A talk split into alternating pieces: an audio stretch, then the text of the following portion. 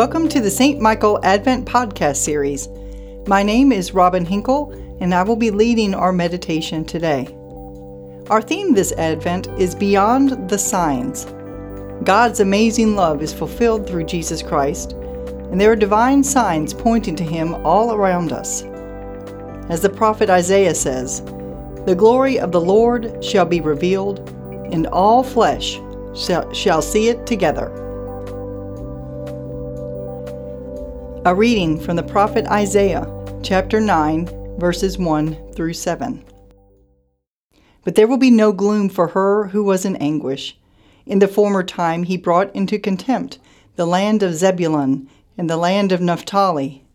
But in the latter time he has made glorious the way of the sea, the land beyond the Jordan, Galilee of the nations. The people who walked in darkness have seen a great light. Those who dwelt in a land of deep darkness, on them light has shone. You have multiplied the nation, you have increased its joy. They rejoice before you as with joy at the harvest, as they are glad when they divide the spoil. For the yoke of his burden, and the staff for his shoulder, the rod of the oppressor, you have broken as on the day of Midian. For every boot of the tramping, tramping warrior in battle tumult, and every garment rolled in blood, will be, will be burned as fuel for the fire.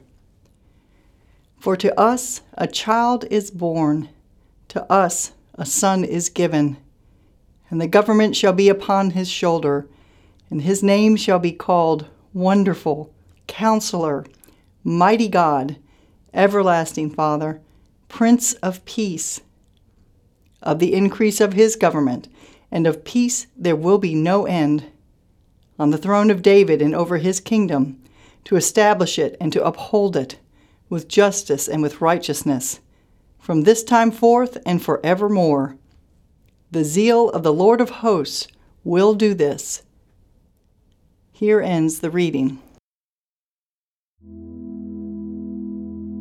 I love this passage from Isaiah. It makes me smile every time I read it. You can almost see Isaiah smiling too, because we now have the benefit of knowing the rest of this story. We know that this prophecy was pointing to, or rather, to whom? The child that was born is Jesus our Lord, the one whose birth we are waiting for in this season of Advent. But before we jump to Christmas morning, I want to take a moment and reflect upon an unexpected miracle of this season of preparation. What I love to call the holiday hoopla. I don't know about you, but I can sometimes find myself immersed in the hyper frenzy of the holiday hoopla.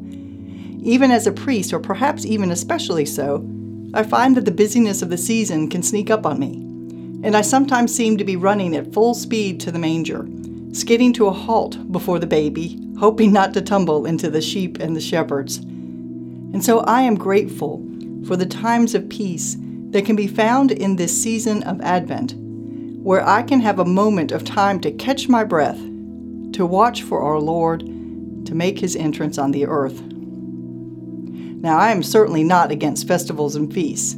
After all, God Himself instituted the great festivals of the Jewish faith, upon which our own are, are based things like the Passover feast and the Feast of Weeks. He wanted his people to get together and celebrate him and his creation. Now, I realize this Christmas festival seems to be out of control, and I certainly realize that consumerism and secularism has caused a lot of people to be cynical about the whole Christmas celebration. I mean, how did we get from a, ba- a baby in a manger to Black Friday sales and Cyber Monday? But when I begin to wonder about all this crazy consumerism, I also remember that our God is the great alchemist. He can use all things for good to accomplish his purposes, even things like death on a cross. So he certainly can take the crazy, warped celebrations of today and use them to draw people to himself. I mean, think about how God uses this Christmas frenzy to help his world and his funny little creatures. People everywhere in the world know that in 12 short days, Christmas Day will be here. I saw a documentary one time that showed women in some obscure town in China making plastic Christmas decorations in February. I am certain at some point they wondered what these were for, and I like to hope that perhaps for the first time, those women heard about the unpredictable story of the birth of Jesus. Which also shows the extent to which our buying frenzy provides the black profits which underpin, uh, underpin our consumer driven society, providing jobs that go way beyond just the people who work at Walmart, all the way around the world to China, and indeed within all of the nations. There is a reason that the kickoff to the Christmas holiday shopping season is called Black Friday. And furthermore, there is no question that God has used Christmas throughout the ages to shine a light on the plight of the poor and the sick and the needy. It is a season of giving to friends, neighbors, churches, and charities. So, yes, there is a high level of craziness in the ways we celebrate Christmas. But there is a reason that even the churches go all out in decking their halls. There is a reason that the world, in its dysfunctional way, picks Christmas as the peak of the holiday frenzy. Because the fact of the matter is, Christmas is truly a celebration of the most important event of all creation. It is the time when God came down, when love came down, and that changed everything. The light of the star that shined in the darkness that night, that announced the birth of our Lord, was the light of the beginning of new creation. It was the Big Bang of eternity. It was the beginning of the light on earth that was heaven itself, and it was the beginning of the light that the darkness will never overcome. That silent night, therefore, will silence all the nights and the darkness in all of us and in all creation. Because the light of that star, that star of heaven, leads us not only to the birth of a king, but onward to an empty tomb. I therefore pray that we will follow the light of that star, the light of our Lord, until the night when the light of that star leads us home to heaven. Amen.